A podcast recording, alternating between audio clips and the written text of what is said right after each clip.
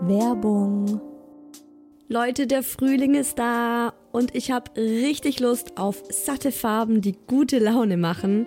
Und da kommt's wie gerufen, dass IKEA der Möbelserie Smostad ein buntes Update gegeben hat. Denn ab sofort gibt es viele neue Farben für die Fronten und Griffe der Smostad-Möbel. Smostad, vielleicht erinnert ihr euch, ich habe es schon ein paar Mal hier im Podcast erwähnt, das ist die beliebte Möbelserie, die mit dem Kind mitwächst. Also von der Komplettlösung fürs Babyzimmer mit Wickeltisch kann man das dann später umfunktionieren, den Wickeltisch zum Schreibtisch und so weiter. Also Smostad ist wirklich vom Babyalter bis zum Teenageralter hin geeignet. Und wenn man mal wieder frischen Wind im Kinderzimmer haben will, kann man dann zum Beispiel einfach die Farbe der Griffe von weiß zu orange oder gelb oder rosa oder grün ändern und zack, schon sieht das alles wieder ganz neu und fresh aus und man muss jetzt nicht groß irgendwie neue Möbel kaufen. IKEA hat stark darauf geachtet, dass die neuen Farben mit den anderen Möbeln gut harmonieren und sie sich gut miteinander kombinieren lassen. Und es ist wirklich für jedes Kindesalter die passende Farbe dabei. Und es gibt auch noch ein paar coole neue Accessoires für die Smostad-Serie, wie zum Beispiel die Box Jettebjörn für mehr Stauraum, Organizer für Schubladen oder die cleveren Haken LED Head. Ich stehe ja total auf bunte Kinderzimmer und wenn es euch genauso geht, schaut mal rein bei Ikea, egal ob online oder im Store. Ich habe euch den Link zur Smostad-Serie auch wie immer in die Shownotes gepackt. Werbung Ende. Mama, Shilindia, Mama, yes. Aber Fufu. Hallo und willkommen bei Hi Baby, dem Mama Podcast. Mama, ich habe dich lieb. Hallo und willkommen zu Tag 3 meines Themenspecials Autismus. Eine Bezeichnung, tausend Facetten. Hier im Hi Baby Podcast. Super cool, dass ihr zuhört. Ich finde, das ist so eine wichtige Folge heute. Ihr hört Anna. Sie ist Mama eines sechsjährigen Mädchens, das mit einem seltenen Gendefekt auf die Welt kam. Das wissen die Eltern aber erst seit ungefähr eineinhalb Jahren, also seit sie circa viereinhalb ist.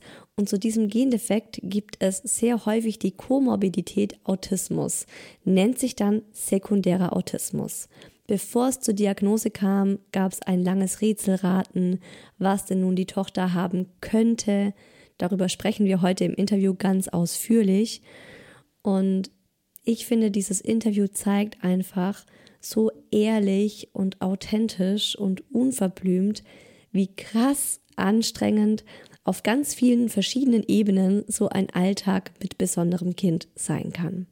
Anna erzählt vom Weg zur Diagnose, über die ersten Auffälligkeiten ihrer Tochter, also wann ihnen zum ersten Mal irgendwie so Zweifel kamen, dass die Tochter nicht normal sich entwickelt, bis hin zum Gentest, den sie dann alle als Familie gemacht haben und der dann letztendlich Aufschluss gab. Es geht viel um Inklusion, um die kleinen und großen Hilfen im Alltag. Trauer war auch ein Thema, über das wir gesprochen haben. Freundschaften. Ich wünsche euch jetzt ganz viel Spaß mit dieser auch sehr emotionalen Folge zum Thema Autismus. Anna, du bist 32, arbeitest als Reklamationssachbearbeiterin 30 Stunden die Woche und hast eine sechs Jahre alte Tochter, die wir hier heute zum Schutz ihrer Privatsphäre nicht mit ihrem echten Namen erwähnen wollen, sondern wenn wir über deine Tochter sprechen, dann ist das die Mausi. Richtig. Und ihr habt seit knapp eineinhalb Jahren ihre Diagnose bekommen, oder? Vor eineinhalb Jahren habt ihr die Diagnose bekommen? Ja, letztes Jahr April, genau. Eigentlich noch gar nicht lange, ja. Ja, da war die Mausi. Viereinhalb, also keine fünf, ja. Ja. Es war auch ein langer Weg dorthin bis zur Diagnose, da sprechen wir gleich nochmal im Detail drüber. Aber seitdem wisst ihr, eure Tochter hat einen seltenen Gendefekt nennt sich KCNB1.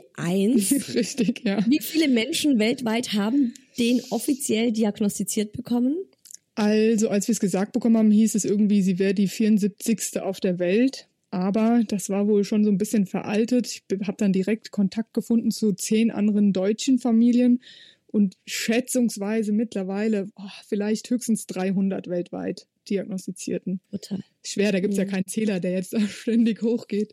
Genau, aber Ja. so in dem Dreh. Und zu dieser Diagnose obendrauf ist sie auch Autistin. Nennt sich ja sekundärer Autismus.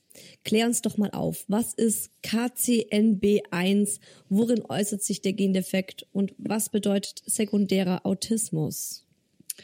Genau, also erstmal zur Hauptdiagnose. KCNB1 ist so eine, die nennen das eine epileptische Enzephalopathie. Also meistens steckt da wohl auch, also ich glaube, eine Enzephalopathie, wenn man das googelt, wäre das einfach irgendeine Gehirnstörung oder so.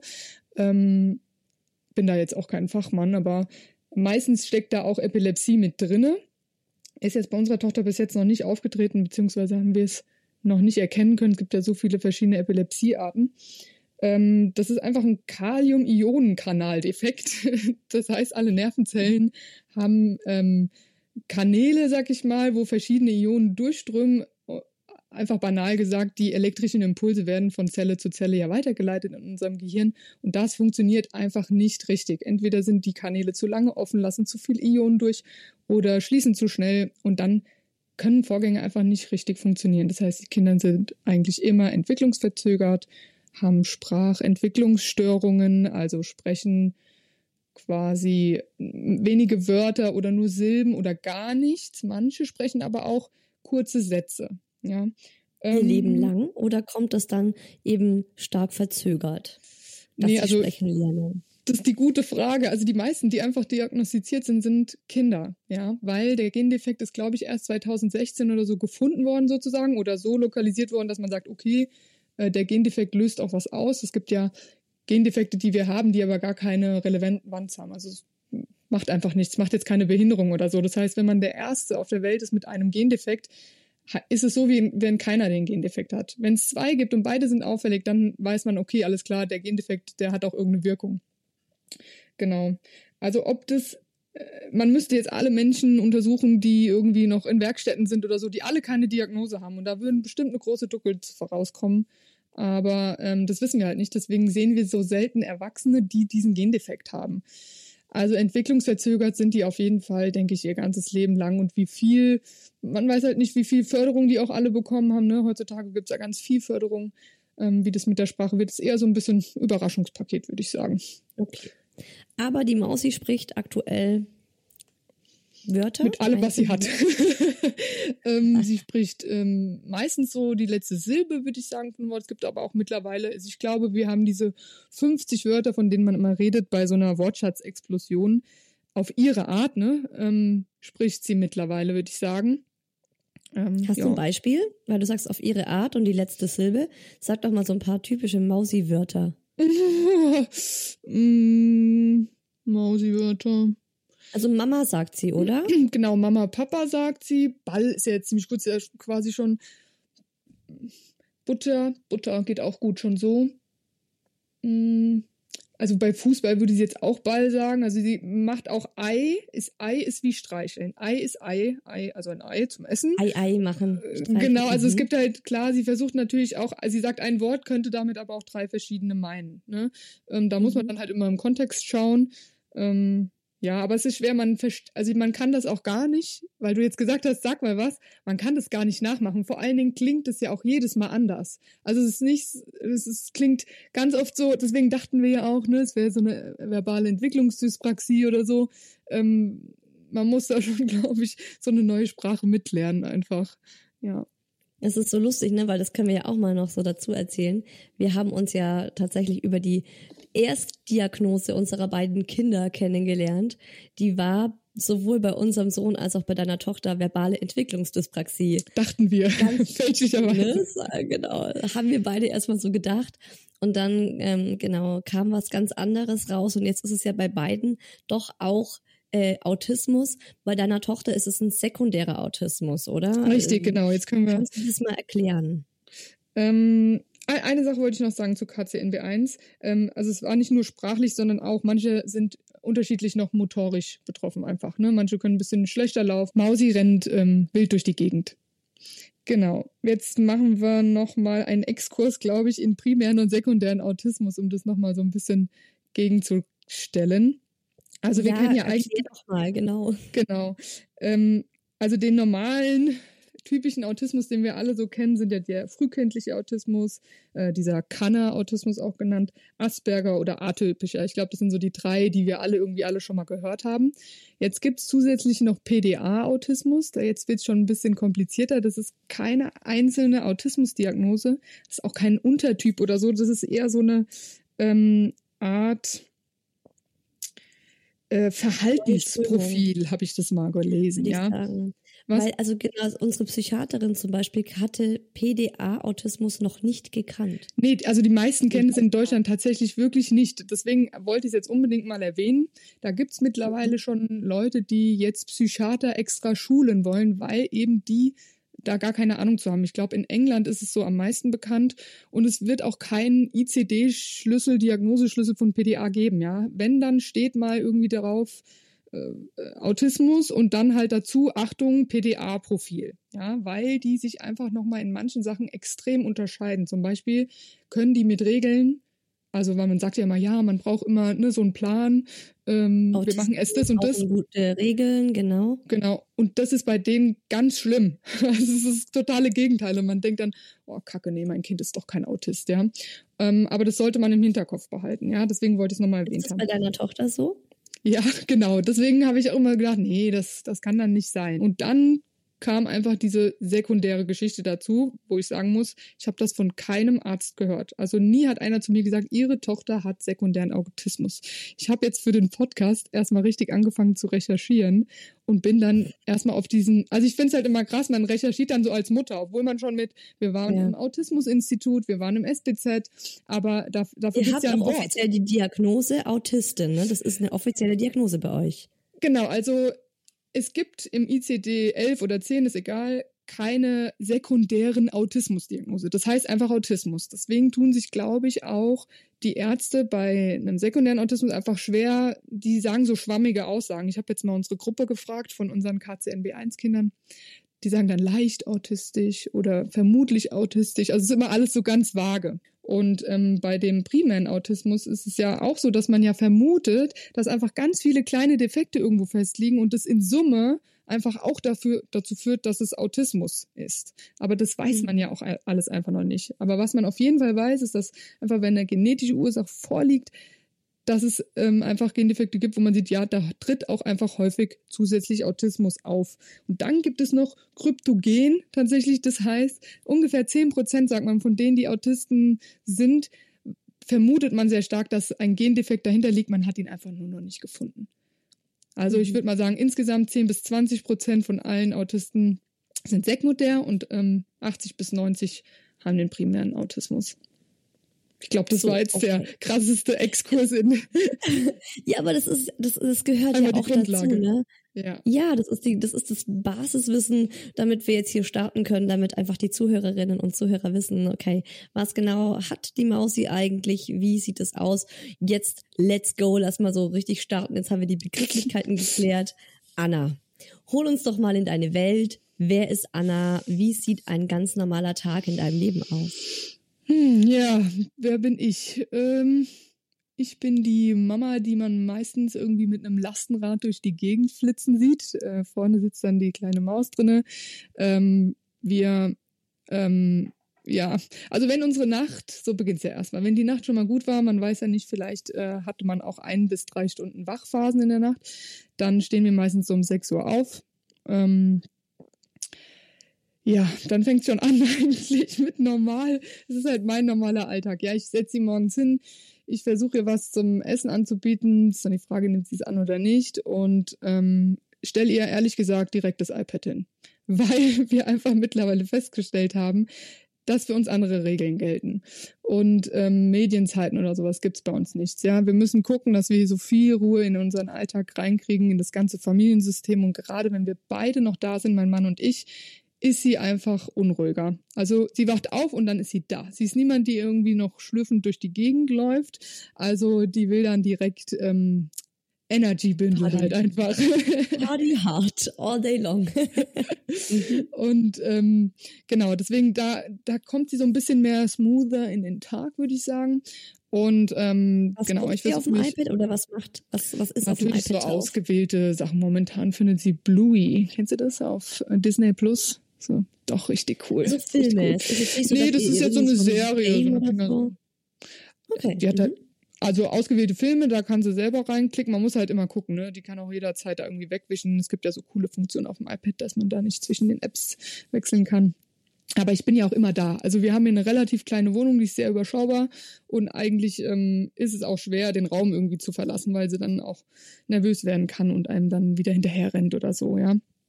Also ich versuche mich einfach, ähm, besser ist, wenn ich vorher aufwache, dann bin ich wenigstens schon mal halbwegs fertig.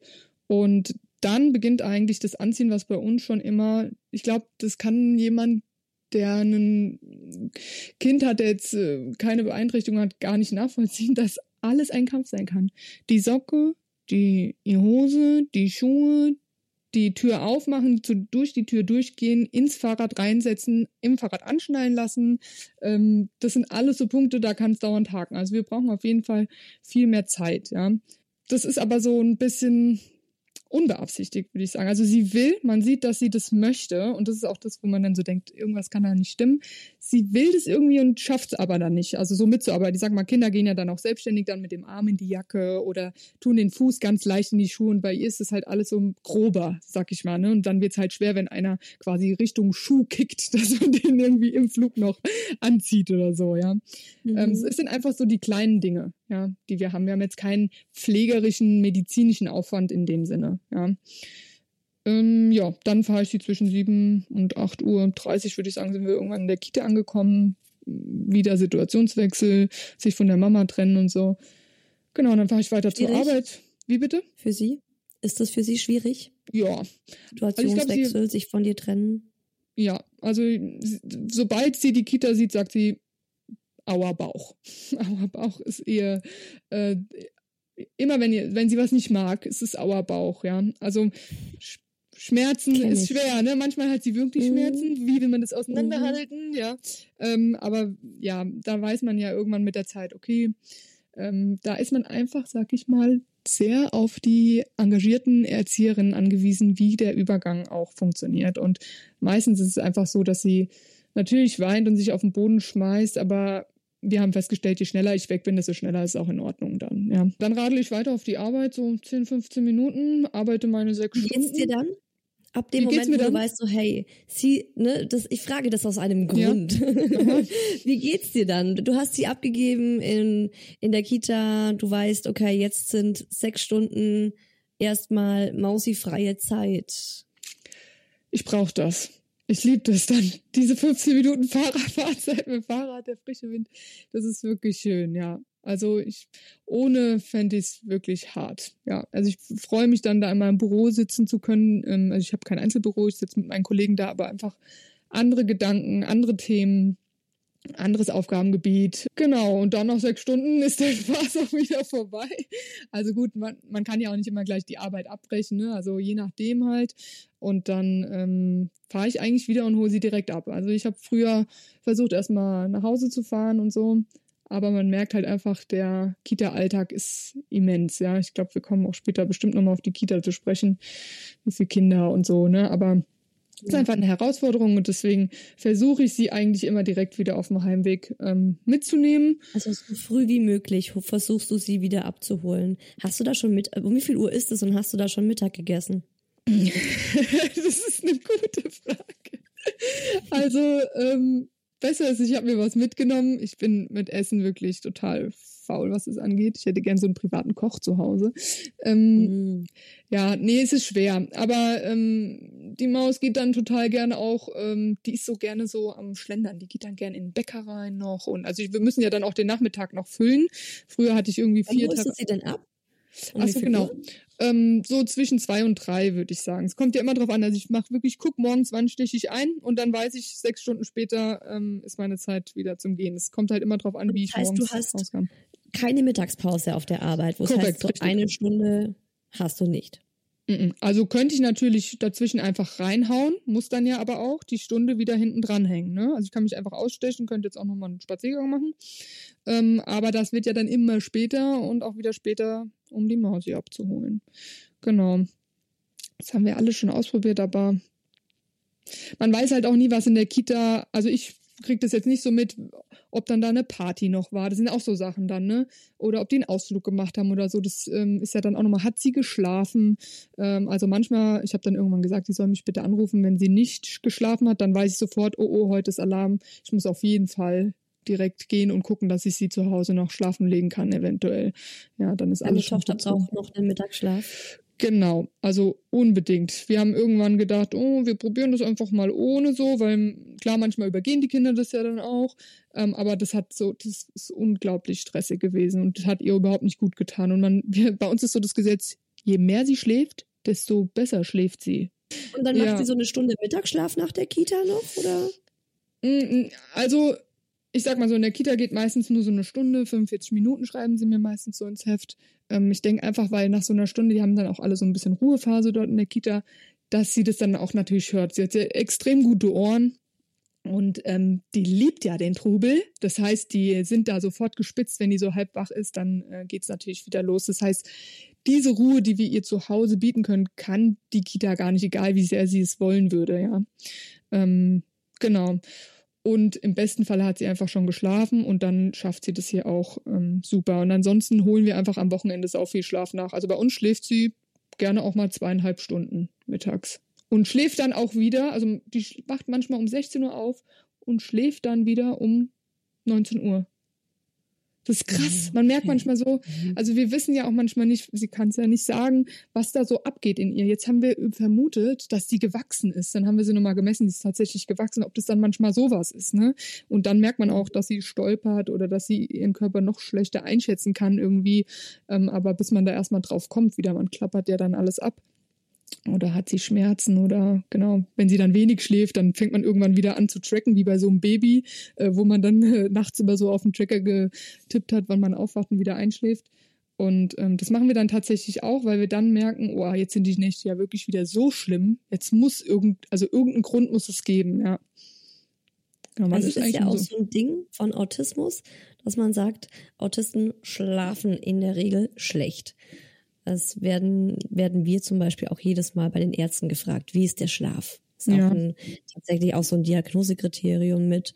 Und bei euch ist es ja tatsächlich auch so ein Thema, oder? Der Schlaf, also dass die Nacht extrem, ja.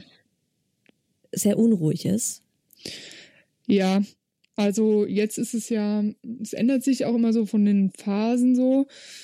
Als Baby, sag ich mal, ist nochmal abzugrenzen. Jetzt sind es eher so richtige Wachphasen. Also das sind die anstrengenden. Wenn sie einfach wach ist, kennt ihr das, wenn ihr so im Bett liegt und ihr wollt schlafen und ihr könnt einfach nicht, ja?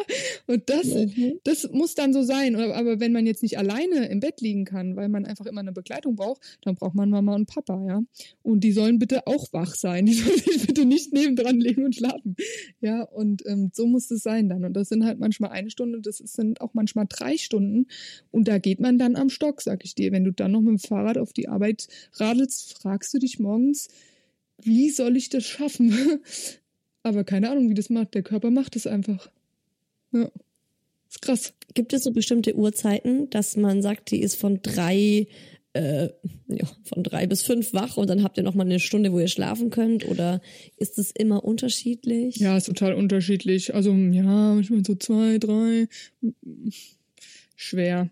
Am fiesesten ist halt immer so, wenn es dann so auf die vier, fünf, da weißt du so, kannst du es auch lassen. Aber dann schlafen die und dann, ne, dann setzt du die ins Fahrrad rein und dann macht die die Augen zu. So, jetzt fährst Nein. du zehn Minuten zur Kita und denkst dir, scheiße, eigentlich müsstest du dich doch jetzt krank schreiben lassen. Dann war ich schon im Internet am Googeln und habe gesagt, geht das? Wie macht man, wie macht man das? Dann kann man sich krank schreiben lassen als Eltern, wenn das Kind nicht schläft. Also, keine Ahnung. Jetzt habe ich aber deinen Tag so ein bisschen abgekürzt. Das tut Sorry. mir leid. Ja, alles gut. Äh, ja, wir kamen, ähm, ihr kommt aus der Kita zurück und es ist dann ungefähr 15 Uhr oder was? Und dann hast du gemeint, um 19 Uhr geht sie schlafen. Aber was macht ihr zwischen 15 und 19 Uhr? Geht's dann an Freunde treffen, äh, Playdates auf dem Spielplatz? Bastelt ihr zusammen am Tisch? Wie, wie ist so ein Durchschnittstag? Also ähm, einmal die Woche haben wir Ergo und einmal die Woche Logo. Mittlerweile noch zwei Termine ähm, die wir außerhalb wahrnehmen, die sind nicht in der Kita. Deswegen ähm, Ergotherapie muss ich sogar so gucken, dass wir ziemlich äh, straff sind, weil ich muss sie um 2 Uhr abgeholt haben, damit ich um 14.30 Uhr in der Therapie bin. An dem Tag macht mein Mann extra Homeoffice, damit ich das Auto habe. Und äh, dann sind wir ungefähr so um 16 Uhr zu Hause. Und dann ist es aber ja auch schon viel. Also sie strengt sich da ja dann so eine Dreiviertelstunde an und danach kriegt man als Mama ja erstmal wieder äh, die Phase ab, in der die Konzentration eben abgeflacht ist. ähm, genau, und dann haben wir einmal die Woche Logo, die haben wir zum Glück jetzt ziemlich spät. Als Kleine hatte, hatte die die morgens. Das war Horror für mich, noch vor der Kita zur Logo zu fahren. Aber das kann man sich auch manchmal überhaupt nicht aussuchen. Die Termine sind ja nicht so, dass du hier wünschst dir was oder so. 6.30 Uhr ne? oder was? Was? 8 Uhr oder so, glaube ich, oder Viertel nach acht war das dann. Mhm. Dann kommt man wieder später auf die Arbeit und so weiter, ne? Und jetzt habe ich irgendwann gesagt, nee, also geht es nicht später. Und jetzt hat die so einen Erwachsenentermin bekommen, so um 17.15 Uhr, ne? Und meine Logopädin meint noch, hm, meinen Sie, das klappt? Und ich sage, doch, weil die Mausi ist so ähm, spät eigentlich nochmal gut zu cashen, so, ne? Und, Nach ähm, dem dann, Mittagsschlaf, ne? Weil sie hat ja dann den Mittagsschlaf. Ja, sie hat ja nochmal neue Power bekommen. So ja, genau. Faktor. Mhm. Und das klappt super. Das ist so geil. Und das Geilste ist, dass wir die Letzten in der Praxis sind. Es sind keine anderen Leute mehr da. Ähm, also nur noch das letzte Kind, was vorher geht. Das kann dann immer noch mal kurz brenzlig werden, aber viele Leute bedeutet immer, die Mausi tritt auf. Und da ist dann die Praxis leer und wir haben nicht den Druck, dass der nächste Patient jetzt reinkommt. Wir können uns nochmal viel besser unterhalten, weil gerade unterhalten auch sehr schwer ist, wenn sie da ist. Klar, sie kann nicht reden und dann reden schon wieder die Erwachsenen. Ja, ist ja auch immer total doof. Aber so ähm, ist echt cool für uns jetzt. Genau. Also eigentlich geht es in unserer Freizeit danach nur noch runterzukommen, nur noch am besten so wenig wie möglich Menschen, Reha-Buggy, rausgehen, spazieren. Alle Hunde, die wir sehen, werden gestreichelt, gefragt, ob man streicheln darf. Ähm, genau. Also da ist nichts mehr mit Treffen. Früher konnten wir das mal noch irgendwie machen, aber das ist nur noch mehr Stress. Ja, das geht nicht. Also wir sind nur noch am Dämpfen dann so. Ja. Mhm. Und ihr habt jetzt im Grunde eine Doppeldiagnose bekommen, den Gendefekt KCNB1 und Autismus vor eineinhalb Jahren und davor wusstet ihr nicht, was ist los mit eurem Kind. Zum einen, wie war dieser Weg zur Diagnose, wie war das für euch und wie war es dann danach mit der Diagnose?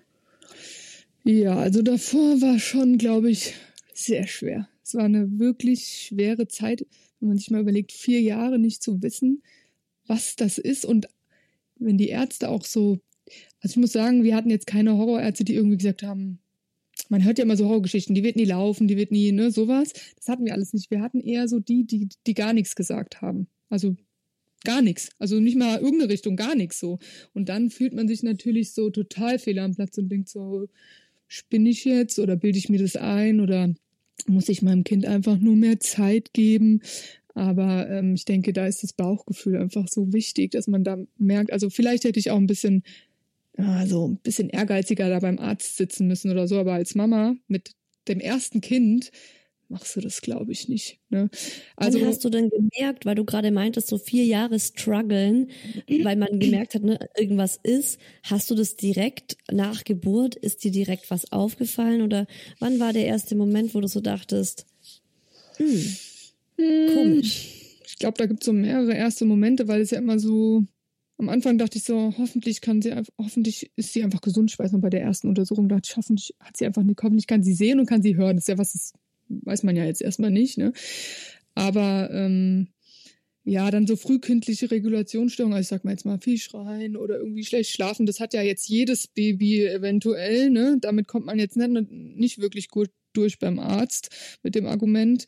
Ähm, aber so richtig krass, würde ich sagen, so alle fingen an zu krabbeln, sie lag immer noch schlaff da, Krabbeln sowieso sehr schwer, sich überhaupt so zu halten, dann immer den Arm einzuknicken, der Kopf fällt auf den Boden, ähm, überhaupt nicht in die Hocke gehen zu können, sich überall schon hochziehen zu wollen, aber normalerweise fangen die ja an, erstmal in die Hocke zu gehen und dann selber aufzustehen oder so. Oder sie saß, sie konnte sich schon selber ins Sitzen begeben und fiel einfach nach hinten um, als ob die jemand angestummt hätte und man hat immer so voll krass in ihren Augen gesehen, so richtig hilflos. Also sie ist einfach so nach hinten umgefallen. Und ich dachte so, scheiße, was ist das denn? Und da wusste ich, das kann nicht normal sein. Sorry, ey. Egal, wer mir was erzählt.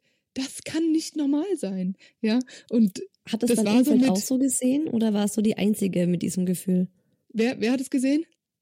Ob das dein Umfeld auch so gesehen hat, Ja. also, also ob du da Unterstützung hattest oder ob du die Einzige warst, die das immer so. Nee, wir hatten, ich meine, man hat ja nicht mehr so viel Kontakt zu den Leuten, weil man ja nur mit seinem Alltag beschäftigt ist. Aber meine, also wir haben eigentlich ein gutes Umfeld. Meine Eltern haben es auch gesehen und viele haben, glaube ich, eher gar nichts gesagt.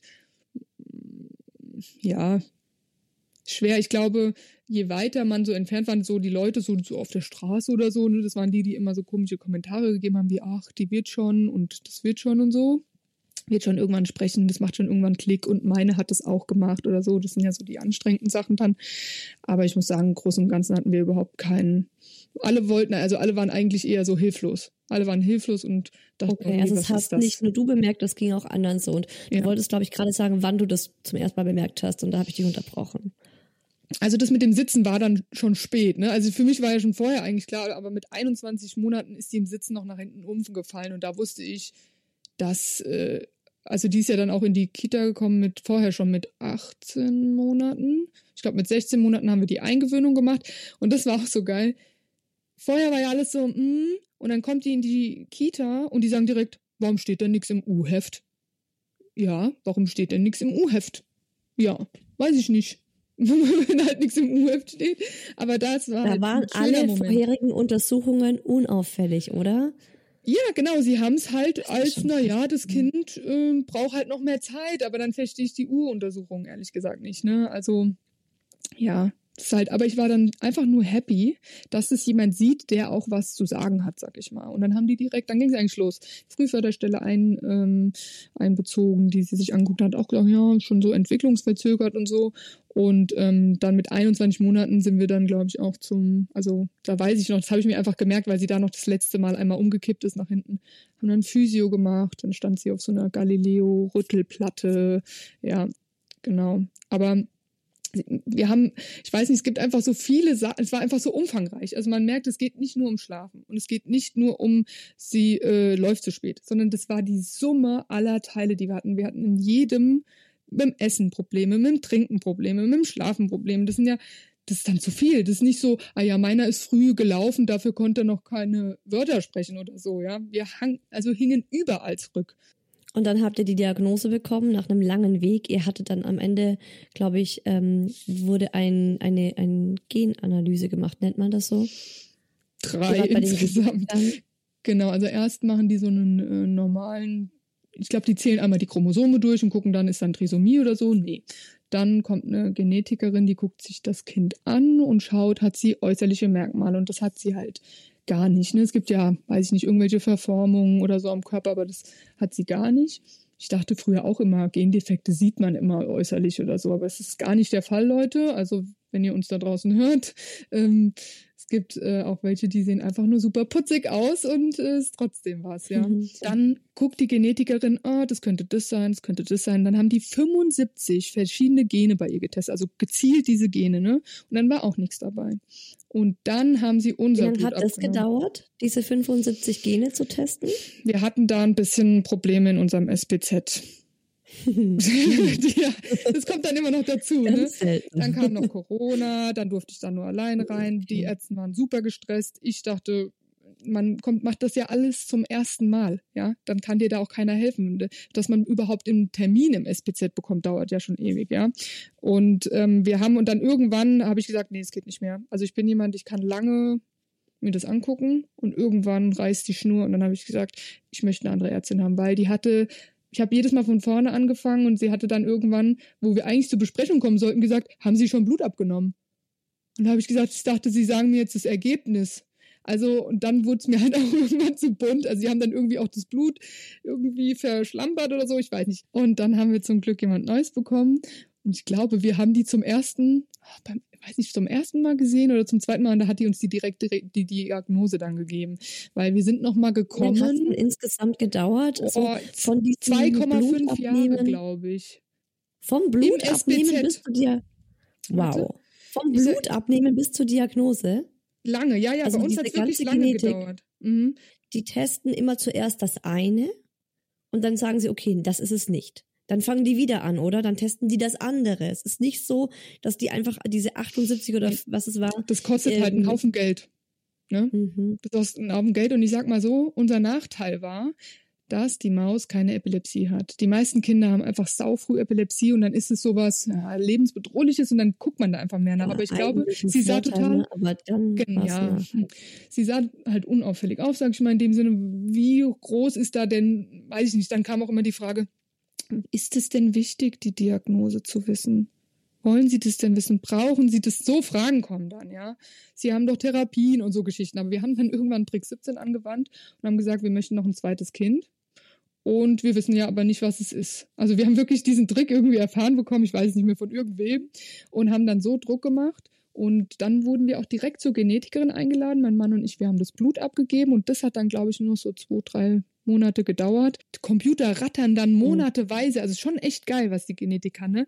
Da alles durch. Und es ist ja noch nicht mal das Ganze. Also es gibt ja noch so Zwischengene. Das wäre dann so eine Whole Genome Analyse. Das wäre dann schon, da findet man dann meistens schon nichts mehr. Da wird es dann schon kompliziert. Ich habe wirklich gebetet, dass jetzt endlich rauskommt, was es ist, weil ich mir war klar von Anfang an, es muss was Sauseltenes sein. Und ich hoffe einfach nur, dass wir nicht die Einzigen sind. Ja. Und dann habt ihr die Diagnose bekommen, KCNB1. Ja. Wie geht es euch damit? Wie war das für euch? Ich habe direkt geheult vor Freude, weil das so eine Erlösung ist, nicht mehr dieses riesen Fragezeichen zu haben und vor allem, man kann ja auch keine Rückfragen beantworten. Alle Menschen im Umkreis fragen ja auch einem Fragen, ich kann es ja gar nicht beantworten. Und so eine Diagnose gibt halt einfach eine Erklärung dafür. Man hat jetzt endlich so ein, ja, vielleicht so ein Buhmann oder so, wobei man sich ja eigentlich eher mit dem anfreunden sollte, gehört halt jetzt einfach zur Familie, ne? Ähm, ja, und dann konnte ich wieder, so wie ich bin, mich so richtig reinstürzen in die, was ist das, was macht der Gendefekt, was sind das für Zellen, wie funktionieren die? Also, da habe ich zwei Monate geackert und eine Website auf, auf die Beine gestellt und ähm, ja, ganz viele Steckbriefe von den Eltern, mit denen ich dann ziemlich schnell in Kontakt kam, online geschaltet, damit ja niemand mehr auf dieser Erde erleben muss, so lange wie wir auf eine Diagnose zu warten. Die Website werde ich auf jeden Fall auch in den Show Notes verlinken, dass alle, die jetzt zu, zuhören und sich denken, hm, könnte, könnte das vielleicht der Gendefekt meines Kindes sein oder die generell sich da informieren möchten, dass sie einfach mal draufklicken können. Wie heißt die Website? Sag's uns mal. kcnb1.de. Ganz einfach. oh, die war noch frei. Ja, das ist so ja, toll an so einem seltenen Gendefekt. Wie stehst du denn zu dem Begriff behindert? Weil ich denke, offiziell ist deine Tochter mehrfach schwerst behindert. Wie ist der offizielle Begriff? ich habe gelesen, dass du mich angekündigt hattest in einem Post und dachte erst so, das bin ich doch gar nicht, diese Mama von dem äh, mehrfach schwerbehinderten Kind. Und dann dachte ich so, was bedeutet das? Dann habe ich erstmal wieder Mr. Internet befragt und ähm, da stand dann, Achtung, ich zitiere mal, ne, ich habe es mir extra rausgesucht, eine Mehrfachbehinderung ist eine körperliche und geistige Beeinträchtigung, die in unterschiedlichen Erscheinungsformen und Schweregraden vorliegen kann. Dabei bestehen mehrere Beeinträchtigungen gleichzeitig und unabhängig voneinander, die sich in ihren Auswirkungen überschneiden und verstärken können. Und dazu kann ich leider einfach nur Ja sagen, weil ähm, klar, das ist auch dauernd so eine Wechselwirkung dieser man, ich habe das versucht, dauernd so auseinanderzudröseln. Was von ihren Verhaltensweisen ist jetzt Autismus, sekundärer Autismus? Was gehört zu, zu dem Gendefekt? Ne, damit ich so rausfinden kann, okay, welche Taktiken muss ich wann anwenden oder so. Aber ich glaube, man kann das, man, man findet das nicht raus. Wie fühlt sich das für dich an? Also das ist gerade für mich auch krass, ne, dass du es zum ersten Mal gelesen hast. Jetzt, als ich äh, auf Instagram habe ich ja die Zuhörerinnen äh, und Zuhörer gebeten, dass sie noch Fragen schicken können für das Interview. Und da habe ich dich eben so angekündigt. Und ich, Komisch. Also ich verstehe es total, aber erklär mal, wie fühlt sich das für dich an, wenn man sagt, hey, du hast ein mehrfach schwerst behindertes Kind? Ja, also ich hat sich nicht richtig angefühlt irgendwie. Man, das ist ja meine Realität, ne? Also sagt ja nicht jeder die ganze Zeit, du hast ein mehrfach behindertes Kind. Ich, ich sag mal so, ich kenne es ja nicht anders sozusagen und für mich ist mein Kind einfach mein Kind, ja. Ähm, behindert an sich, ja, der Begriff, weil du das eben auch noch gefragt hast, finde ich super wichtig. Ich meine, klar, also ich habe mich jetzt damit angefreundet, ich habe ein mehrfach äh, schwerstbehindertes Mädchen, aber ähm, ich finde es super wichtig, einfach behindert auch zu sagen. Also viele haben, das wurde einfach so oft missbräuchlich verwendet und ich, je öfter man das verwendet, desto mehr merkt man eigentlich, dass es überhaupt gar kein Problem ist. es wird so zum normalen Sprachgebrauch und es ist total wertfrei. Behindert ist halt im, im Englischen heißt es ja disable, ne? Also nicht möglich, also nicht fähig sein zu, also richtig so, Mhm. du bist nicht fähig so zu, was weiß ich, eine Treppe zu laufen.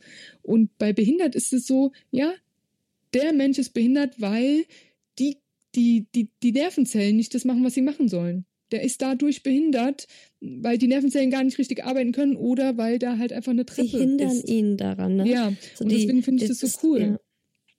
Mhm. Also verwendet das ruhig und ich meine, ich verstehe das, wirklich, ich verstehe das, es wird auch oft einfach falsch verwendet und dass man da erstmal so wie ich eben, ja, so dachte, hä, ich bin doch, ist doch nicht mehr schwerfach behindert, ne? Also man ist erstmal so, hm, kann ich mich nicht mit identifizieren, aber befasst euch mit den Begriffen und dann macht euch eine Regel und sagt, nee, ich verwende das jetzt und wenn da jetzt andere sagen, ich mö möchte das für mich nicht, dann kannst du auch sagen, okay, wie möchtest, wie möchtest du das genannt bekommen, ne? Weil man, jeder ist ja an einer anderen Phase gerade und manchmal muss man die Leute einfach da abholen, ja. Und wenn sich die Leute noch ganz, ganz schlecht irgendwie damit auseinandersetzen können, dann nennt man sie einfach anders, wenn man besonders sagen soll oder so.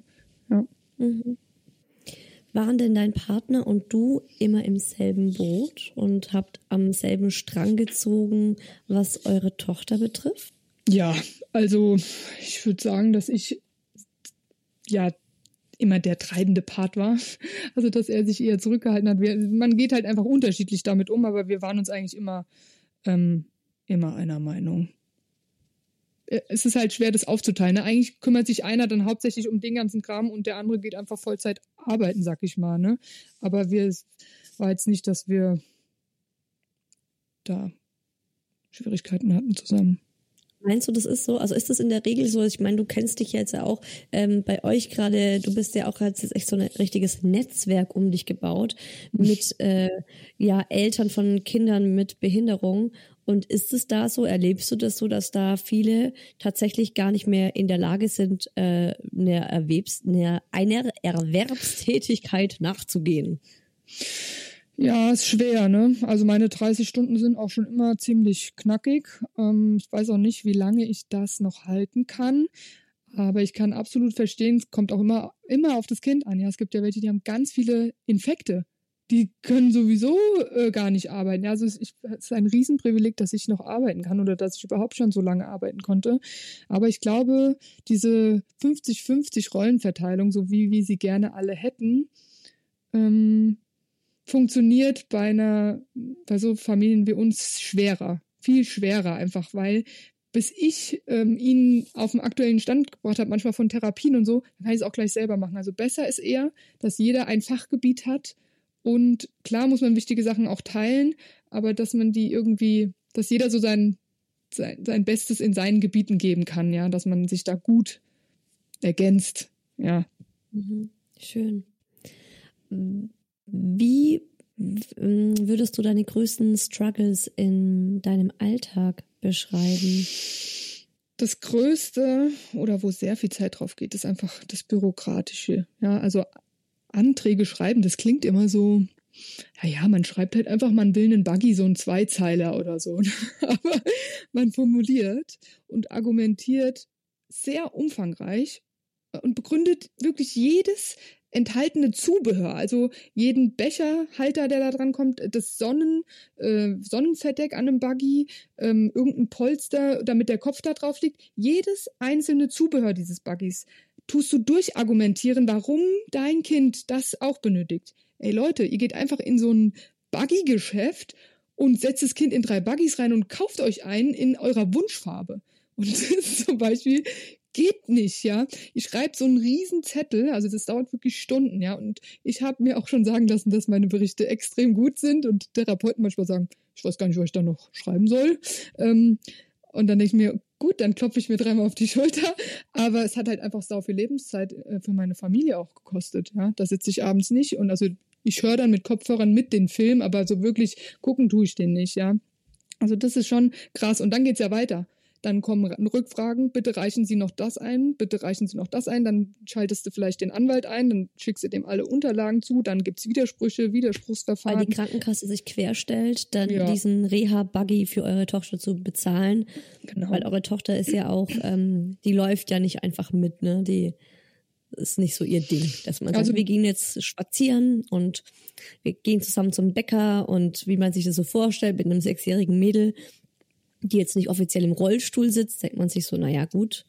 Ne? Genau, wir ist haben ja nicht. gesagt, dass wir ähm, mittags versuchen nur noch Ruhe zu machen. Und jetzt ist die ja in der Kita schon die ganze Zeit hoch, hoch, hoch, hoch, hoch gefahren. Das heißt, wenn ich die jetzt nochmal zwei Kilometer laufen lasse, dann brauche ich die am nächsten Tag nicht in die Kita geben. Das heißt, bei uns ist es so ein Safe Space geworden. Also auch wenn wir jetzt irgendwo einkaufen gehen sollten, dann merkt man so richtig, da könnte sie sich zurückziehen, wenn sie sich drauf einlässt, kommt ja dann immer nochmal drauf an, aber ähm, man hat die Möglichkeit, ja. Und ähm, wenn wir spazieren gehen, klar läuft die dann mal kurz eine Strecke, aber ich kann die einfach nicht mehr tragen. Isa, ich habe jetzt meine, Achtung, Babytrage verkauft. Sie ist sechs Jahre alt. Ich habe die jetzt verkauft, weil ich gesagt habe, nee, also ich habe schon mehrere gehabt. Ich habe ja extra dann welche gekauft für große Kinder, die heißen dann Preschooler tragen. Und ich habe die, ich habe jetzt gesagt, jetzt haben wir endlich diesen Buggy bekommen. Das ist der größte Segen. Ist jetzt erst vor ein paar Wochen passiert. Und ich habe meine Babytrage verkauft, weil ich es auch einfach nicht mehr. Aber ich hatte die ganz oft um noch, weil man ja die ganze Strecke gar nicht schafft. Ja, aber mein Rücken hat es auch einfach irgendwann nicht mehr mitgemacht. Das ist halt. Das heißt, du hast die mit sechs Jahren noch in die Trage gepackt und getragen, weil es anders nicht ging. Ja, und ich bin auch so schon ins SPZ gelaufen und die sagen, was machen Sie da? Dann sag ich ja, Sie brauchen Reha-Buggy. Sag ich ja, dann rufen Sie mal bei der Krankenkasse an. Wahnsinn. Ja, das ist, manchmal ist es auch also gut, der wenn die das auch sehen. Struggle. Ja, genau, mhm. genau, um zurückzukommen. Also es ist wirklich, das ist schon krass, da könnte man bestimmt äh, viel mehr machen und äh, Leute, ich glaube, es sind zwei oder drei Prozent Kinder äh, mit Behinderung, äh, die wir haben, ja. Also das ist nicht viel. Das kann jetzt nicht ähm, an Menschen, äh, dass da so viel Geld reinfließen muss, um jetzt einem Kind, äh, weiß ich nicht, auch ein Fahrrad oder so, so ein Therapiefahrrad habe ich noch gar nicht angefragt, weil ähm, ich will erstmal einen Autositz haben. Ja, also da geht es erstmal um so grundlegende Sachen, ja dass sie ähm, da sicher Für alles musst so. du selbst den Antrag stellen und es ist nichts, genau. was einfach mal geht. Ne? Aber mhm. es soll wohl, also es gibt diverse Vereine und Institutionen und die da dran sind, dass das alles vereinfacht wird, aber wir wissen ja, das dauert halt einfach lange. Aber momentan ist es noch so und das ist einfach ein Riesenstruggle auf jeden Fall für uns. Ansonsten hat die Mausi halt noch Fructose und Histamin Unverträglichkeiten. Das haben wir auch lange, lange nicht rausgefunden, warum. Bauchschmerzen, also ne, auer Bauch ähm, und sie kann nicht sagen, wo, also sie kann es nicht lokalisieren. Man merkt einfach nur, ihr geht's schlecht und dann kann man das iPad nehmen, das Therapie-iPad und die Symbole, die Körpersymbole aufmachen und kann hoffen, dass sie das richtige Symbol drückt. Ähm, ja, aber man merkt ja dann der, so Durchfall oder so und dann, das muss ja auch wehtun, also wenn das dauerhaft irgendwie ist. Und ähm, so Kochen und Ernährung, wie gesagt, vorhin habe ich gesagt, ich hätte gern Koch, also das wäre auch, auch so ein Struggle immer zwischen diesen ganzen äh, Dings noch zu kochen mit einem Kind, was total gerne auf eine heiße Herdplatte fasst, ja. Also wir haben so einen offenen Küchenwohnbereich, was natürlich cool ist, weil ich sie immer im Auge haben kann. Aber ähm, ja, hat alles seine Vor- und Nachteile, ne? Ja, was haben wir noch für einen Struggle? Ist ja, ist, ist jetzt nicht so, dass es noch nicht ausreicht, Anna, was du ich gerade erzählt hast. Zehn Arme mehr und äh, will ganz viel gleichzeitig machen. 20 Stunden mehr am Tag wahrscheinlich. Es, es ist eine unleistbare Aufgabe und man macht einfach Schritt für Schritt. Man sieht nicht den ganzen Berg, man geht, ich weiß mittlerweile nicht mehr, was am Wochenende ist. Ich gucke nur noch auf die nächste Situation. Ich, ähm, deswegen vergesse ich dann halt manchmal auch Sachen, weil ich nicht mehr so weit im Voraus planen kann, weil ich mich so auf das Jetzt konzentrieren muss, ähm, dass es läuft. Weil es so Ja. anstrengend ist, oder? Weil es Ja. einfach eine enorme mentale Herausforderung auch für dich ist oder Anstrengung, den Alltag so zu planen, dass deine Tochter, ähm, ja, dass es ihr einigermaßen gut geht, oder? Ja, man will halt auch am Wochenende, weißt du, man will halt auch mal was machen oder so, ne? Man denkt oh, ja, so Wasser gefällt ihr ja schon, ne? Schwimmbad. Mm. Wir haben mal Schwimmbäder getestet. Also wir haben uns mal getraut, wir nehmen uns da manchmal was vor. So, wir testen jetzt Schwimmbäder. Wir gehen jetzt mal in das. Und dann merkt man so, oh, hier halt es so extrem krass. Die Hallen ist ja dann auch immer, manchmal spielen die ja so damit so. Ähm, ich glaube, bei Autisten ist das auch manchmal so, ne? So kaum kommen die in so ein Treppenhaus rein, dann wird direkt dann mit dem Hall gespielt. Aber es ist Mhm. natürlich auch, ähm, je mehr Leute da sind und so. Und dann haben wir getestet, wo der Hall am besten ist in einem Schwimmbad. Wenn dann die ganzen Kinder kreischen, dass es noch so gedämmt ist oder so irgendwie, ne? Wie die Kinderbereiche sind. Und dann ist sie meistens mit Kopfhörern rumgelaufen. Bei manchen hat sie Weil keinen. sie eben auch äh, lärmempfindlich ist, ne? Und Ja, lichtempfindlich genau. ist sie, glaube ich, auch. Also Ja. oft Sonnenbrille auf und so. Mhm. Ja, aber das ist dann wieder eine Aktivität. Darauf folgt auch wieder garantiert einen Tag, da kannst du gar nichts, da macht man dann besser nichts. Also du kannst es schon alles machen, aber man merkt einfach, das ist zu viel. Ja. Also das ist halt so schade, dass man mehr so Räume bräuchte, wo, oder Spielplätze, ne, so. Man kann, man sieht nicht, wie viele Leute sind wann, wo, zu welcher Zeit. Also man muss wirklich sagen, Einkaufszentrum, okay, du brauchst was. Gleich morgens, wenn die aufmachen, Kopfhörer drauf, reingehen, eine Stunde hast du Zeit, nach einer Stunde musst du wieder ra- draußen sein. Dann funktioniert's. Dann fangen die Leute an, dann kommen die meistens erst so eine Stunde später, kommt, füllt sich das dann, ne? Und dann sagen wir, okay, jetzt gehen wir wieder. So, das muss man aber auch alles einfach Mhm. testen. Da muss man sich immer wieder trauen, man muss immer wieder mutig sein. Ich glaube, es bringt auch nichts, sich jetzt zu Hause einzusperren, aber das Umfeld muss natürlich extrem ah, verständnisvoll, glaube ich, sein, ne? Weil Aufgeklärt auch. Das ist ja auch der Ja. Grund, warum ich dieses Special mache. Ich denke, je mehr Leute, die einfach Bescheid wissen, dass es solche Kinder gibt, die, die verstehen dann auch, wenn da ein Kind rumläuft mit Kopfhörern, so, okay, ne, vielleicht nicht gerade anrempeln, irgendwie respektvoll sein oder tolerant sein, so ein bisschen, also ein bisschen, ja, Rücksicht auch nehmen. Was sind denn die Dinge, die dir im Alltag am meisten helfen, wo du dankbar für bist, wo du sagst, wow, das ist eine richtige Entlastung? Es kann alles Mögliche sein, ne? Oder irgendwie, dass du fertig Essen bestellst oder Ja. auch bestimmte Therapien oder ja, Freunde, die, die anpacken. Einfach, was ist es so, was dir, ne? Jetzt haben wir gerade über das gesprochen, was so deinen Tag äh, stressig macht, wo man sagt, vielleicht nur so eine Last auf deine Schulter. Und was ist was, äh, wo, wie so ein kleines Zucker im Alltag.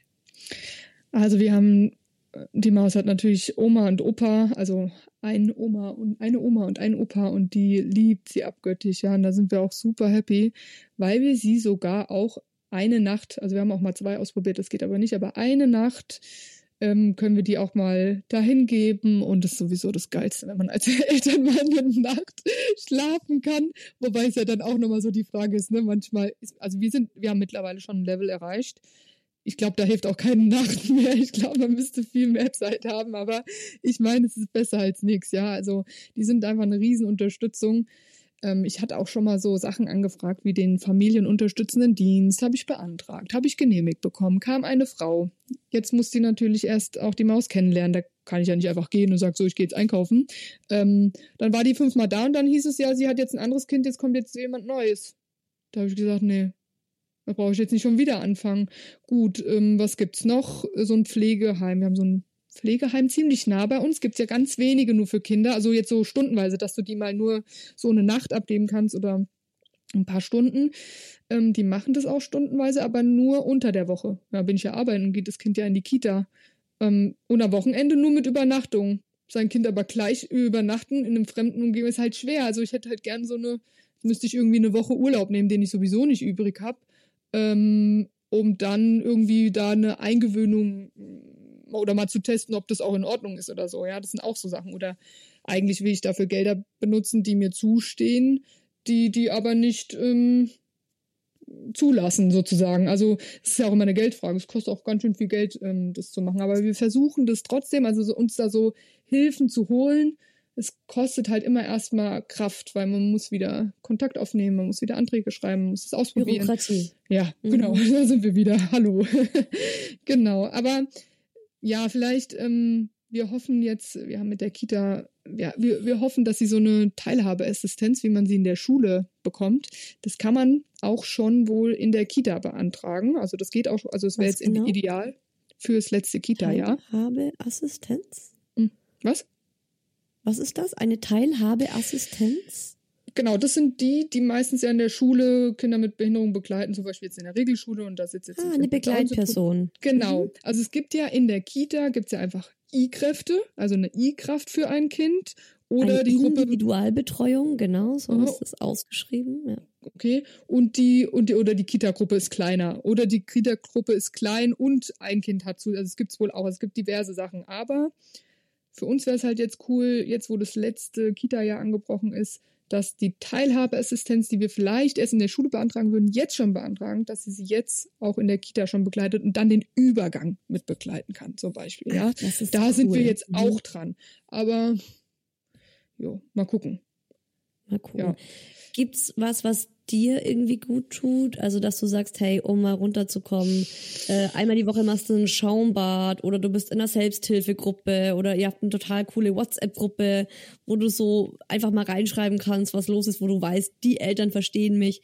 Ne, so hast du da Tools, die dir helfen, ja, dass das dir einfach auch seelisch äh, einigermaßen gut geht mit diesem ganzen Struggle im Alltag.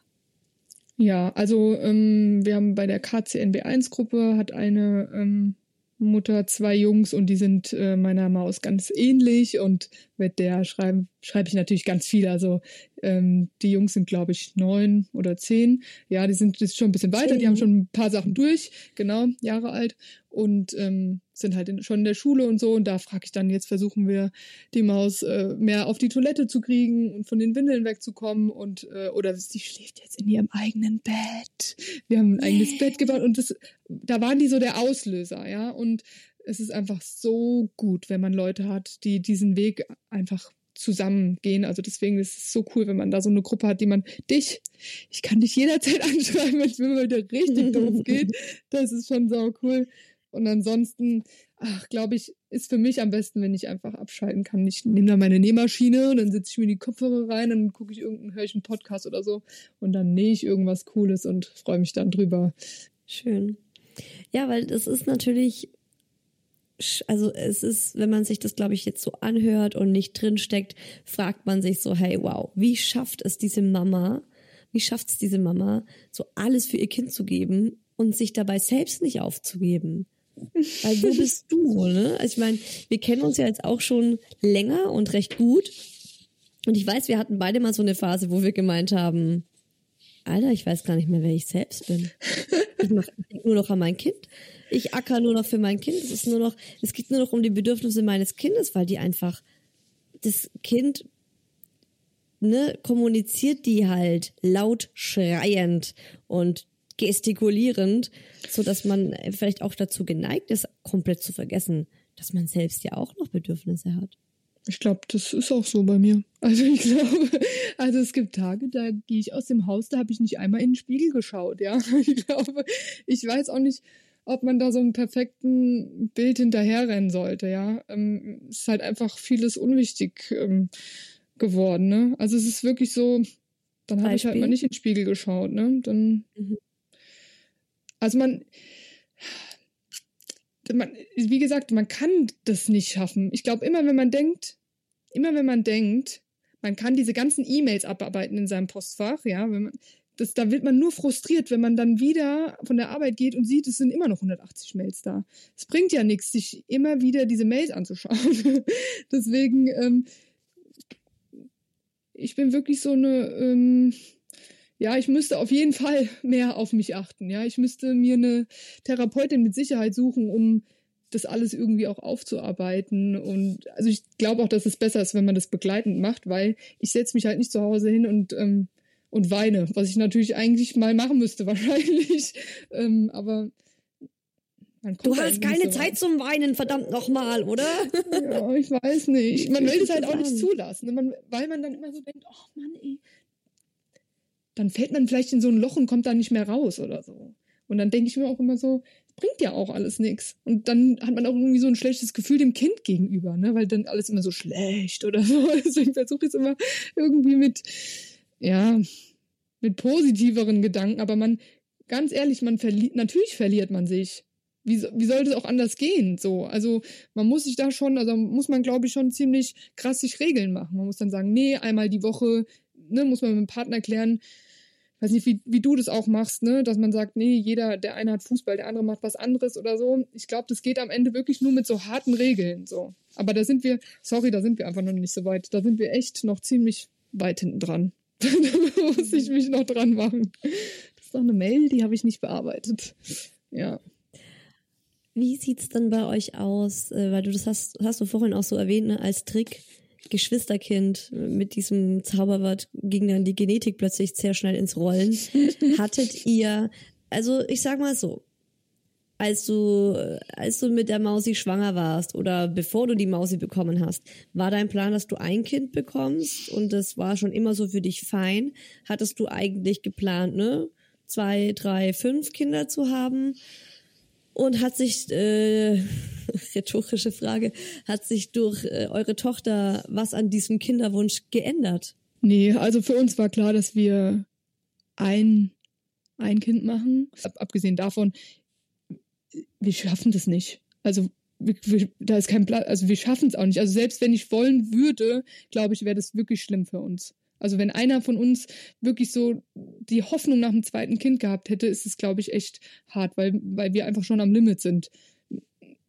Wir wollen dann auch nicht irgendwie dann was wegnehmen, dass man sagt, ja, komm, dann machen wir halt weniger Förderung oder, oder irgendwie sowas. Nee, also dann baue ich lieber das Optimum aus, was, was wir, was, die Karten, die wir haben, die verwenden wir jetzt einfach, ja. Und ähm, wir sind so happy hier, ja. Also ich liebe die Wohnung und so, wir müssten das alles aufgeben, ja. Deswegen, mhm. ähm, dann, manche sind ja schon so geil, die, die behalten dann natürlich auch die ersten Klamotten und den Buggy und so. Ne? Manche, manche können es ja auch richtig gut so vom Geld so planen und so. Aber wir haben alles immer gekauft, verkauft, gekauft, verkauft. Ne? Manchmal schiebt man ja dann nur noch so das Geld, Geld hin und her. Also war von vornherein so geplant und wir sind auch beide fein damit. Wir haben das nur das beim SPZ so gesagt. Super. Ja, aber ein super Tipp. Ohne Was denn? Witz. Ich glaube, das ist, ja, dass man damit die Genetik schneller ins Rollen bringt. ich habe hier noch eine Frage von einer Hörerin. Ja. Ich habe noch zwei, wir, sind gerade so reingerutscht gell, in diese Hörerfragen, weil ich, die fanden wir beide auch sehr schön. Übrigens hier so, by the way, mal wieder äh, Lob an euch. Äh, ich habe die der Anna geschickt und Anna meinte so, wow, du hast so coole Hörerinnen, so coole Fragen gewesen. Ähm, ich habe hier noch, äh, hat das Mädchen Freundinnen?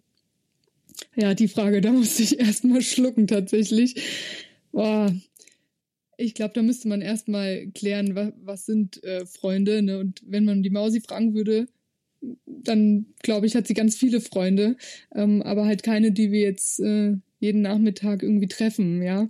Also ich bin super froh, dass wir damals in die Kita gekommen sind. Ähm, extra eine, wo schon Kinder mit Behinderung sind und ich eine andere Mama kennengelernt habe. Und ähm, bei der Kleinen gehen wir auch auf den Geburtstag, weil das einfach möglich ist, weil da natürlich ihre Kita-Kinder auch sind und ich, wir uns nicht erklären müssen oder so, ja. Also das sind auf jeden Fall, ähm, wenn du ähm, die Kleine fragst, das sind ihre ähm, Freunde, ja. Also man versucht als Eltern, glaube ich, oder sollte vielleicht früh ein Netzwerk aufzubauen, weil ich mir vorstellen kann, dass es einfach besser ist, wenn die von klein auf sich finden und Verständnis miteinander wächst ich stelle mir es unglaublich schwer vor, wenn man immer nur seinen Therapien hinterherjagt, versucht irgendwie für sich alles zu regeln, so in seiner Bubble zu sein und dann irgendwann bist du nicht mehr da. Also nicht, nicht tot, aber du bist ja irgendwann, die Abnabelung muss ja trotzdem stattfinden. Es muss ja irgendwann trotzdem möglich sein, irgendwie zu leben für sie mit einer Unterstützung oder wie sieht, wie das aussieht. Keine Ahnung, wie das aussieht, aber vielleicht irgendwann mal mit ihrer Freundin zusammen in der WG, ja. Ähm, und es wäre halt cool, wenn das von, von klein auf halt ähm, stattfindet, ja. Also wenn du das für dich definieren würdest, würdest du sagen, sie hat keine Freundinnen, weil du meintest, sie würde bestimmt sagen, sie hat viele Freundinnen, aber für dich so in nee, deiner also finde, neurotypischen Welt, ja, ich wünsche mir für sie tatsächlich und den Menschen gab es noch nicht eine Seele auf dieser Erde, die sie findet und liebt, wie sie ist. Mhm. Sie ist ja halt auch erst nur sechs Jahre alt. Das kann ja auch alles noch kommen. Ja, und es kann sich noch so viel, es kann sich noch so viel verändern.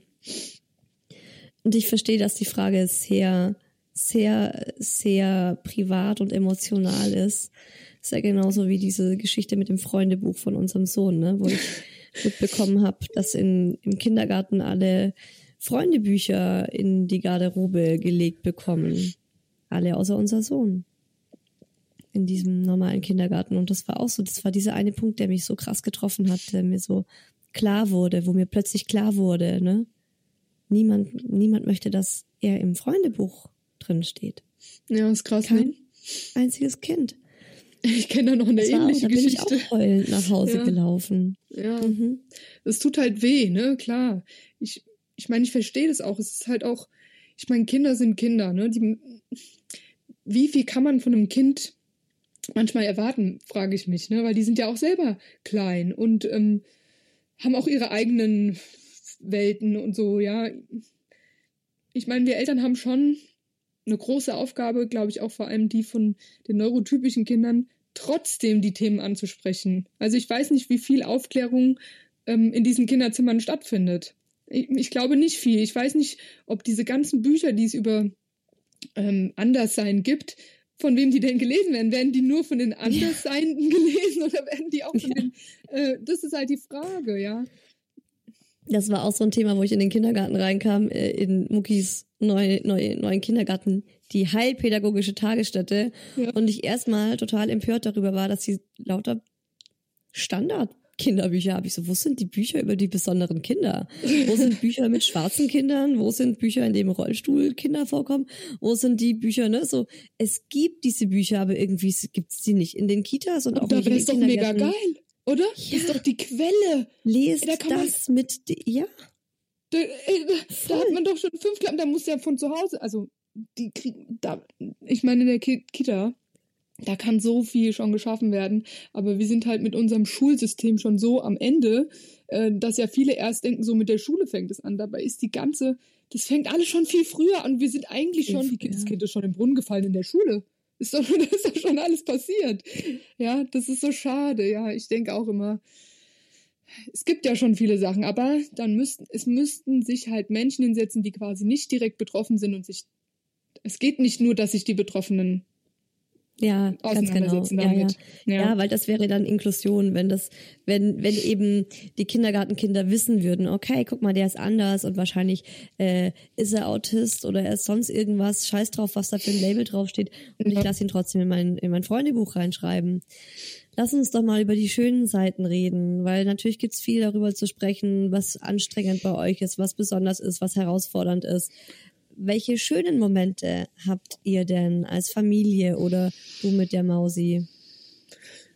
Ah, die freut sich ja so über die kleinen Sachen wie, ah, wenn wir hier Verstecken spielen oder ähm, sie dann früher aus ihrem Versteck rauskommt. ist immer so geil. Ähm, oder ähm, wir es auf Subboard schaffen draußen und also eigentlich immer dann, wenn man so merkt, oh, jetzt kommt sie runter, ja, dann das ist total schön zu sehen. Oder wenn sie irgendeine Gebärde lernt und also wirklich so das so aus dem Nichts kommt. Also jetzt, wenn man jetzt nicht gerade geübt hat oder so, ja, man ist einfach in der Situation und sie haut einfach ein neues Wort raus und man versteht's direkt oder so, ja. Das sind so, so schöne Momente. Oder wenn sie, ähm, sie hat, ähm, mein Bruder ist halt ihr Onkel und der hat sau viele Musikinstrumente zu Hause. Wenn die da, also der wohnt über meinen Eltern und äh, wenn die da ist, dann ist sie halt auch oft bei meinem Bruder und dann machen die so Musiksessions. Das ist so richtig cool. Sie liebt halt. Musik und dann dancen die da einfach total frei ab. Das ist total cool, ja. Oh, ist das schön. Also es ist halt eher so, so im Kleinen so. Ansonsten ist halt einfach, die ist ja so, die hat so eine ansteckende Ausstrahlung und äh, letztens war so ein so ein Zahnarzt, war gar kein Zahnarzt, kommt bei euch auch in die Kita manchmal so ein, wie von so einem medizinischen Dienst, so ein Zahnarzt kommt da vorbei. Also er hat keine Ja. Praxis, sondern ich weiß gar nicht, wie man die nennt. Ne? Ja. Und der war Ja. letztens da wohl und dann hat, haben die wohl gefragt, die Erzieherin, ob sie sich vorstellen könnten, dass die Mausi ne, mal eine Spange tragen könnte oder irgendwie sowas, ne? Und dann hat mir die Erzieherin das erzählt und dann habe ich gesagt, was war denn das für eine Frage? Und ich hatte auch einen Brief so in dem Fach so drin, aber da stand jetzt nichts drin. Dann habe ich gedacht, jetzt muss ich nochmal anrufen, ne? Dann habe ich ihn angerufen und dann war der auch dran und dann habe ich gesagt, boah, die haben ja, das ist ja eine Kita mit sechs Gruppen, ne? Da sind ja keine Ahnung wie viele Kinder, ist schon richtig viel. Wow. Ähm, äh, da, ob sie sich an meine Tochter erinnern können, ne? Da habe ich nur kurz angefangen, ja. Na klar kann ich mich an ihre Tochter erinnern und so, da hat sie direkt beschrieben und oh, das war so schön. ja, die ist einfach unverkennbar. Die, die kommuniziert halt einfach einfach mit auf, allem, ne? was sie hat, halt die ganze Mimik, die Ausstrahlung. Das ähm, kann man halt nicht mit Worten machen, ne? Ja. Äh, passende Frage dazu. Ne? Sie fällt halt einfach auf. Ja, Wie gehst du mit Blicken in der Öffentlichkeit um? Ich, ich denke auch, das ist auch nochmal eine Frage, die hättest du wahrscheinlich vor zwei Jahren ganz anders beantwortet wie jetzt. Weil ich denke, wenn man noch so ein kleineres Kind hat, fällt die Behinderung weniger auf. Und ich glaube, Ja. jetzt ist es immer mehr, weil jetzt ist sie sechs, ne? Jetzt merken, glaube ich, die Leute viel schneller, okay, die hat wirklich was. Und früher war es, glaube ich, eher so dieses, oh mein Gott, was für ein verzogenes Gör. ja, das gibt's auch, ja. Ja, wobei ich ehrlich sagen soll, die, es sind wirklich Blicke, ne? Die meisten sagen ja gar nichts. Ich warte ja eigentlich immer drauf, dass sie was sagen, weil dann könnte ich was zurücksagen, ne? So, also ich hab's eigentlich lieber, wenn einer irgendwie sagt, sag mal, ne? Und dann sage ich was zurück. Hatte da schon diverse Situationen.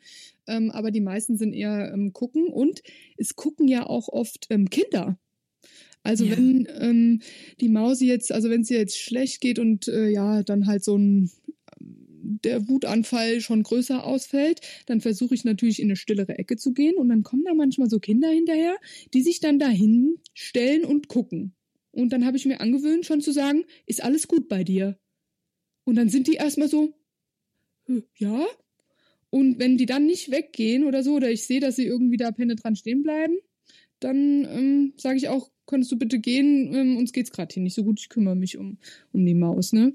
Ähm, da fehlen mir aber ganz oft, also wenn Kinder gucken, denke ich mir, okay, die sind natürlich neugierig, aber das, das stört halt wirklich in der Situation, weil die Maus sich dann ja auch äh, in dem Moment, das ist ja gerade auch so eine hilflose Situation, ja. Da, Ja.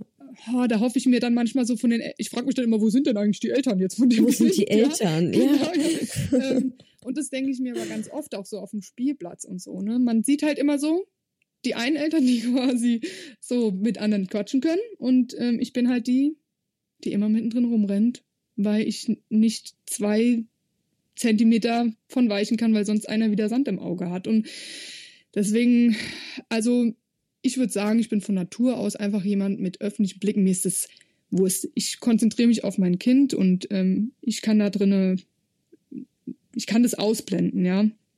Aber man muss da halt einfach so mehr an die Leute appellieren. Leute, das sind nicht alles unerzogene Kinder, die da rumrennen. Das ist, ähm, ja.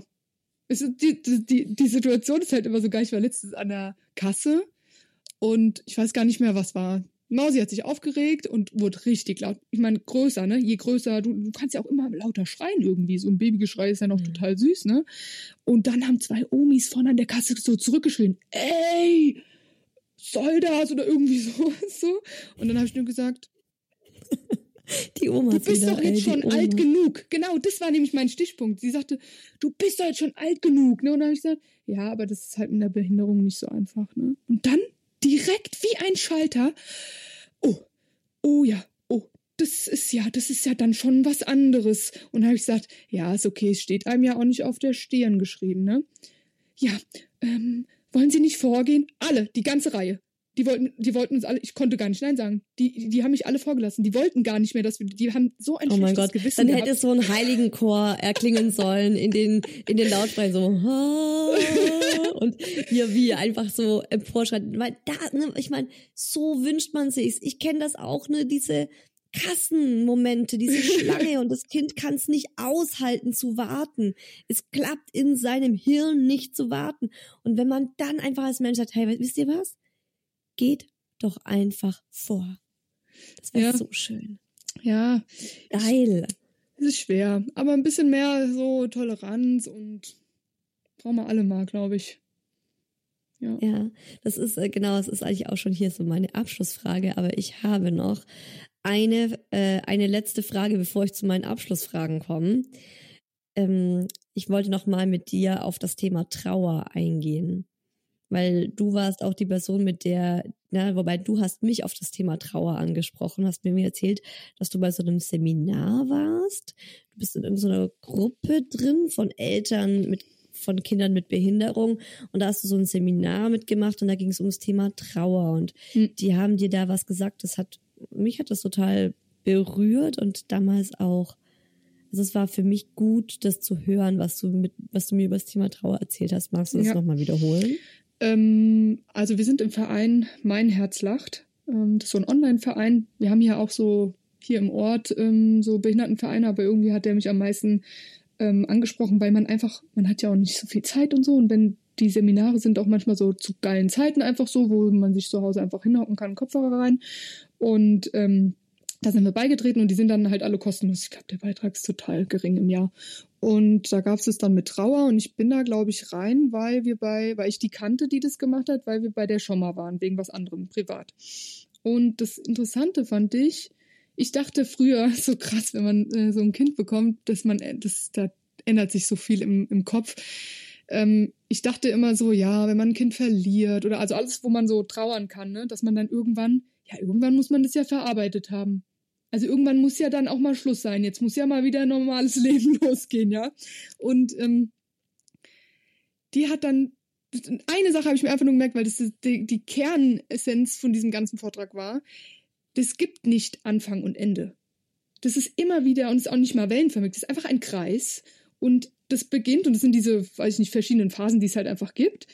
Und die geht man immer wieder, weil das Kind wird ja älter und ähm, vorher gab es ja Themen, also in der Schule gibt es ja auf einmal Themen, die sind ja bei Babys gar nicht mehr. Ja, also fängst du auf einmal dann mit dieser neuen Phase an, Freunde, ne? Mit Babys haben noch keine Freunde, aber dann irgendwann, ne, wenn dann alle Freunde haben, dann fängt man an zu trauern. Okay, jetzt trauere ich, dass äh, das Kind keine Freunde hat. Und dann fängt man diese ganzen Phasen wieder an. Es geht die ganze Zeit. Man dreht sich quasi immer wieder im Kreis. Man hat das eine verarbeitet, gut, und irgendwann kommt die nächste Situation und man macht's wieder. Und das hat mir so den Druck rausgenommen, ja, weil ich so gemerkt habe, okay, man kann gar nicht das einfach verarbeiten und dann ist gut. Mhm. Es gibt einfach immer wieder neue Lebenslagen, wo man dann wieder von vorne anfängt. Deswegen muss man wahrscheinlich sich einfach anfreunden mit dieser Trauer. Und wie gesagt, ich bin da, hab da ja noch nicht mal mit angefangen. also ich muss das Du hast sie noch Auch nicht zur machen. Tür reingelassen, meinst ja, du? ich muss das Trauer. wirklich machen, weil dass es dann auch irgendwie nicht so abfärbt oder so. Ja. Also das ist schon ein cooler Hinweis gewesen, finde ich, weil man, weil man, glaube ich, sonst immer wieder enttäuscht ist. Genau, weil die, da waren auch Eltern, glaube ich, die gesagt haben, ja. Und dann fängt man wieder an, denkt so, hä, ich habe das doch schon alles durch, warum kommt es denn jetzt schon wieder? Ja, ja, Mhm. weil es ganz normal ist. Das kommt einfach immer wieder. Ja. Mhm. Was würdest du denn Eltern von besonderen Kindern gerne mit auf den Weg geben? Weil du hast ja jetzt hier die Möglichkeit, äh, Hm. einfach mal Leute anzusprechen, die äh, hier zuhören, weil sie eben auch ein besonderes Kind haben. Gibt's was, was du denen, wenn du so die Möglichkeit hättest, denen irgendwas mit auf den Weg zu geben? Was würdest du denen, gibt's was, was ist du auf sagen jeden Fall, möchtest? ja, ist auf jeden Fall, es war eine schwere Frage, muss ich sagen, eine der schwierigsten, wenn man so denkt, was soll ich Wichtiges beitragen können? Das ist ja auch immer individuell, was einer braucht, ne? Aber ich habe dann lange nachgedacht und ähm, ja, man merkt einfach so mit der Zeit, zum Beispiel so bei den Ärzten und so, ne, ich habe halt denen immer mein Vertrauen gegeben. Ich habe so, okay, ich bin jetzt im SPZ, ich bin hier in guten Händen, die kennen sich alle aus, sind Experten, die machen das. Und ich weiß nicht, aber unser System ist halt einfach noch nicht so weit oder so. Und ich habe einfach gemerkt, erst als ich es in die Hand genommen habe und gesagt habe, das läuft so nicht. Also ich musste, leider Gottes, ich habe mich hingesetzt, ich habe recherchiert, guckt, was braucht ihr? Was gibt es für Helfen? Wie kommt ihr dahin? Und dann braucht ihr ein Rezept oder sonst was. Aber ich habe damals, ich glaube, wir sind ins SPZ gekommen, dann geben die dir diese Visitenkarte vom Arzt. Aber ich bin nie auf die Idee gekommen, dem zu schreiben. Ich dachte, man hat die Arzttermine. Wann schreibt man denn großartig mit dem Arzt, ja? Und dann habe ich irgendwann gesagt, nee, ich, und das ist anscheinend normal. Das wusste ich halt nicht. Mir hat keiner eine Anleitung gegeben, wie geht man mit Ärzten um, ja? Aber ich habe, wenn ich einen Tipp geben würde, dann würde ich sagen, ich weiß, es ist Arbeit, aber schaut, was ihr braucht und dann kommuniziert ihr ganz klar und seitdem läuft's. Ich schreibe dem, ich brauche das Rezept, das muss draufstehen. Ich schreibe dem genau, was draufstehen muss. Wirklich, er fragt es vorher alles, so mit einem Wort dann die Diagnose und das und das. Also es ist halt Arbeit, aber ihr kriegt's am Ende halt, ne? Also ich habe noch nie erlebt, dass er dann irgendwie gesagt hat, hm. aber vorher habe ich halt gar nichts, die kam halt nicht auf die Idee, mir einen Reha-Buggy zu verschreiben. Verstehst du? Ähm, und man, also man hat so die Einstellung, man kriegt geholfen. Jein, ihr kriegt geholfen, wenn ihr genau sagt, was ihr braucht. Und dann funktioniert es auch. Also dann habe ich wirklich gute Erfahrungen gemacht. Ähm, genau, das würde ich Super Tipp. den Eltern so mitgeben. Und ansonsten, boah, eigentlich lasst euch keine Tipps geben. Versucht euren individuellen Weg zu finden. Ich weiß, es gibt so viele verschiedene Tipps und ich habe so viele Bücher hier, die ich ehrlich gesagt alle wieder weggelegt habe, weil ich kann die gar nicht alle lesen und die meisten Tipps gehen für uns eh gar nicht. Ihr wisst genau, was bei euch geht und was nicht und habt den Mut, einfach Sachen auszuprobieren, aber lasst euch nicht irgendwie reinreden. Am Ende ist es euer Leben und ihr müsst damit klarkommen. Ja, deswegen ha, am besten vielleicht gar nicht so viele Tipps ähm, annehmen. Hören, ja, Ohren auf und dann direkt wieder zu, too much, weglegen. Anna, vielen Dank für das Gespräch. Es war so bereichernd und ähm, ich hoffe, dass es ganz, ganz, ganz viele Menschen hören und das ganz oft irgendwie weitergegeben und geteilt wird, weil es, ja, ich glaube, dass es ähm, kann wirklich zu mehr Toleranz in unserer Gesellschaft beitragen, was du alles so erzählt hast. Danke, danke, danke, dass ich hier sprechen durfte.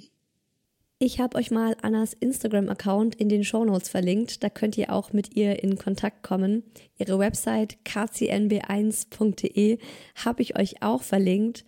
Wie immer gilt, wenn euch die Folge gefallen hat, bitte teilt sie auf Instagram, Social Media, schickt sie an Freunde über WhatsApp, bewertet den Hi Baby Podcast mit fünf Sternen. Ihr könnt auch super gerne auf Spotify die Folge direkt kommentieren. Das ist direkt möglich, wenn ihr die Folge über Spotify gehört habt, könnt ihr direkt dort Feedback geben. Je mehr Leute diese Folge hören oder generell das Themenspecial hören, desto mehr Verständnis und Wissen und Toleranz wird es in unserer Gesellschaft geben und das ist so grundlegend wichtig für AutistInnen. Morgen, Mittwoch, 1. November, hört ihr hier im Podcast die echten Wochenendrebellen, Jason und Mirko. Es läuft ja gerade ihr Film im Kino, Wochenendrebellen heißt der. Da wurde ihre Geschichte verfilmt. Jason ist Autist und zusammen mit seinem Papa hat er sich auf die Suche nach einem Lieblingsfußballverein begeben. Bei mir im Podcast sprechen wir nicht über Fußball, sondern ich habe die beiden nochmal ganz ausführlich über Jasons Autismus befragt. Also wie war es für die Eltern, die Diagnose zu bekommen? Wie haben sie sich ihr Leben vorgestellt, direkt nachdem sie die Diagnose bekommen haben? Und wie ist es dann tatsächlich bis jetzt verlaufen? Jason ist inzwischen 18 Jahre alt und kann eben auch schon sehr gut drüber sprechen, wie es ist, Autist zu sein wie sich ein Meltdown anfühlt, was ihn im Alltag stresst, wie er sich seine Zukunft vorstellt. Wir haben über die Beziehung zu seiner Mama und seiner Schwester gesprochen, über Freundschaften. Also es gab sehr, sehr viele Highlights für mich in dieser Folge. Ich musste auch sehr viel schmunzeln. Aber Freundschaften, Thema Freunde, wie die Eltern damals versucht haben, dass Jason Freundschaften knüpft, das war ein echtes Highlight für mich. Und was beide, also Papa und Sohn, Eltern von AutistInnen mit auf den Weg geben möchten, fand ich auch absolut klasse. Also hört euch das Interview morgen unbedingt an. Das ist Teil 4 meines Themenspecials Autismus hier im Hi Baby Podcast. Bis dahin, lasst euch gut gehen. Alles Liebe, eure Isa.